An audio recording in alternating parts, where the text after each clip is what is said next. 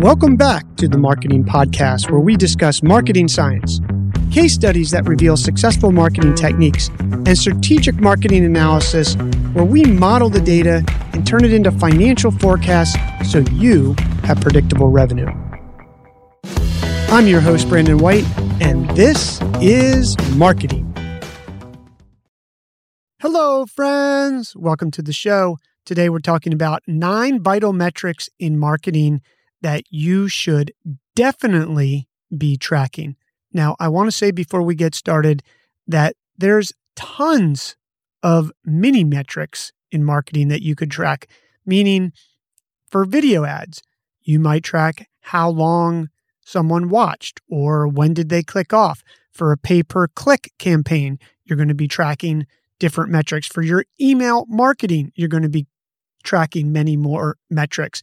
And I'm calling them mini marketing metrics because they're pieces of your marketing program that entail a bunch of different things to make sure that that vehicle of marketing is working. What we're talking about t- today is from a very high level. And in future episodes, we'll go over each one of these in depth as well as the mini marketing metrics for each one of these things, but we've got to establish some sort of foundation to at least understand the basics from the high level, and then we'll work down. The first metric that you're hopefully tracking is marketing as a percent of revenue. Now, this can differ per industry. It means if you have a product company and within product companies, it can vary. If you are a B2B or a B2C, could vary di- very differently. If you are a services company, that could differ. So, and multiple different ratios within services. The important thing is that one, you're tracking it from your company perspective so that at least on a quarterly or year to year basis, you have a guide. And number two is it can be good to benchmark yourself against your industry peers. Now, a recent Gartner CMO survey that I read suggested that overall, in a general sense, companies have allocate about 12% of their revenue to marketing. So you can use that as a general guideline. And we'll dive into this when we cover just this one marketing metric. But for today, just want you to know that you should be tracking it for your own company and against your peers. Number two is churn or customer attrition rate. Now, churn doesn't necessarily matter for companies that don't have some sort of subscription. But in today's world, it feels like everybody's got some sort of subscription, which is a great idea for recurring revenue. And that goes for products all the way to services. And even if you don't have a subscription type business, churn can still matter because customers may buy from you regularly. If you're a soap company, how often are they buying from you? When do they move out of your brand into another? And you could count that as churn. So churn's really important almost for any company out there. It is really important, obviously, for any sort of subscription business. And if you're not measuring churn on a monthly basis in a subscription business, you are in a lot of trouble. You should be measuring every monthly cohort that comes in and then some mini marketing metrics under that. Number three is your customer acquisition cost. This is as simple as how much does it cost you to acquire a customer across all of your sales and marketing channels? And it's a pillar to know because you need this number for a bunch of equations so that you know how long, for instance, it's going to take, which is our into our next market, marketing metric number four, your customer lifetime value. So, how much does it cost to acquire it? And then in customer lifetime value, we're understanding how long they stay with you and how much money they spend. Again, very important in subscription businesses, but even in a product business, even in a clothing company, if you sell t shirts, how many t shirts does someone buy over the course of their relationship with you? If you're a shoe company, if you're a food CPG company, consumer product good company, how long does someone stay with you and how much are they worth? And understanding that, you need to understand number three, which is how much does it cost to acquire a customer?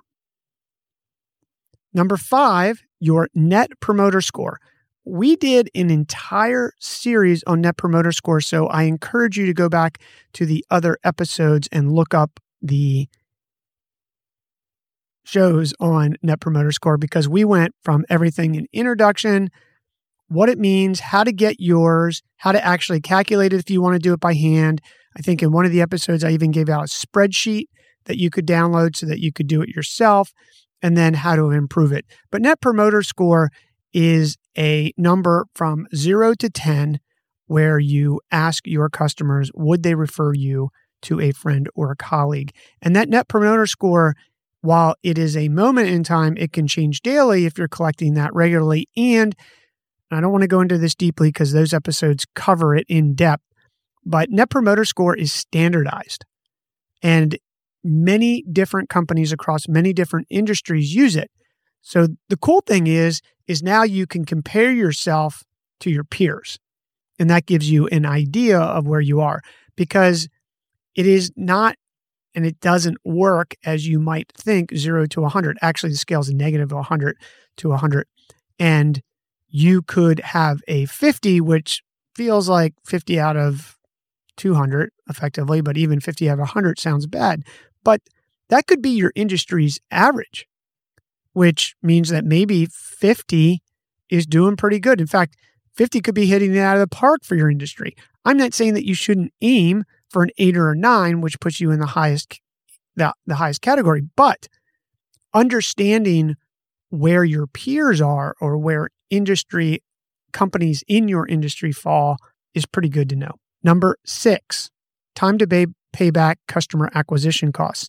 Now, in order to know this, you really have to run your numbers and have a bunch of these other metrics because you need to know what your customer lifetime value is or how often people are purchasing from you. And or if you're in a subscription business your churn rate because if you don't know what your churn rate is or how long someone stays with you then you can't figure out your time to pay back your customer acquisition costs. In a product that has a one time purchase obviously your product profit or product price needs to have the customer acquisition cost built into it and your price and profit need to exceed what that customer acquisition cost is. So the time to payback should be relatively quickly. In a subscription business, you may take eight months. And there's metrics around this about how long it takes to, to pay back uh, in subscription type businesses. Again, in your one time product or service, you really should be paying back your customer acquisition costs relatively quickly. Now, having said that, Maybe you're selling a loss leader on purpose to get someone, quote unquote, in the door.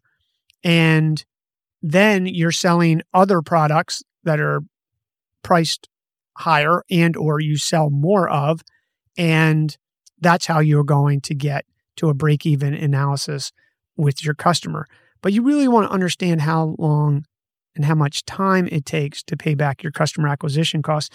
Otherwise, you're going to be in a world of hurt. You're going to be dumping marketing sales money down the drain, and nobody likes to do that. Number seven, your contribution margin. Contribution margin, you can think of, I was trying to think about the easiest way to explain this, but it is a way of pulling out fixed costs and modeling your variable costs of a product.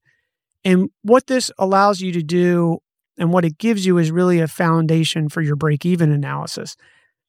So think of this as like your gross sales, but also taking your sales and marketing money into account. For instance, how much does it cost you to acquire a customer? In your contribution analysis, you're going to put that in there. What it doesn't take into account is your SG&A, your sales general and administrative. Actually, it can take some of your sales and marketing into account as it relates to the portion of sales and marketing that is allocated to that exact product, which ideally you would want to be able to pull out. And this really gives you, like I said, the foundation for a break even analysis of making this or offering this product or service. And it also allows you to figure out what your price should be. So it's almost a mini P&L on this product or service so that you know how to effectively price it to see that at a minimum there is some sort of net gain in revenue simply from your contribution analysis. And again, we'll go into that deeper. It'll make a ton of sense when we dive into it. If you're not currently tracking your contribution margin, I would encourage you to start looking into that. It is not a necessity, but it will definitely help. And if you're launching a new product or service, I probably would not launch it without doing a contribution analysis so that I at least understood if my pricing was going to be in the ballpark of getting me to some sort of profitability. Number eight, cost per lead. This is pretty straightforward. How much does it cost per lead to bring in the door? Now, you may be thinking to yourself, Brandon, didn't you say customer acquisition costs as number three? I did. But how many leads does it take to make a customer? And this is where the marketing metrics start to get interesting and fun because you start putting all this together. Because you might figure out that your cost per lead is a dollar, but you only convert it 20% into a customer, which means that your cost per lead's a buck, your customer acquisition cost is $5. And then from there, you can start to think about the other things we've talked about. Okay, now we're going to run a contribution. How much are we charging? Well, we're charging $10. Now let's run a contribution analysis to see if this product, without taking our G&A, general administrative, into account, is actually profitable and have we priced it right?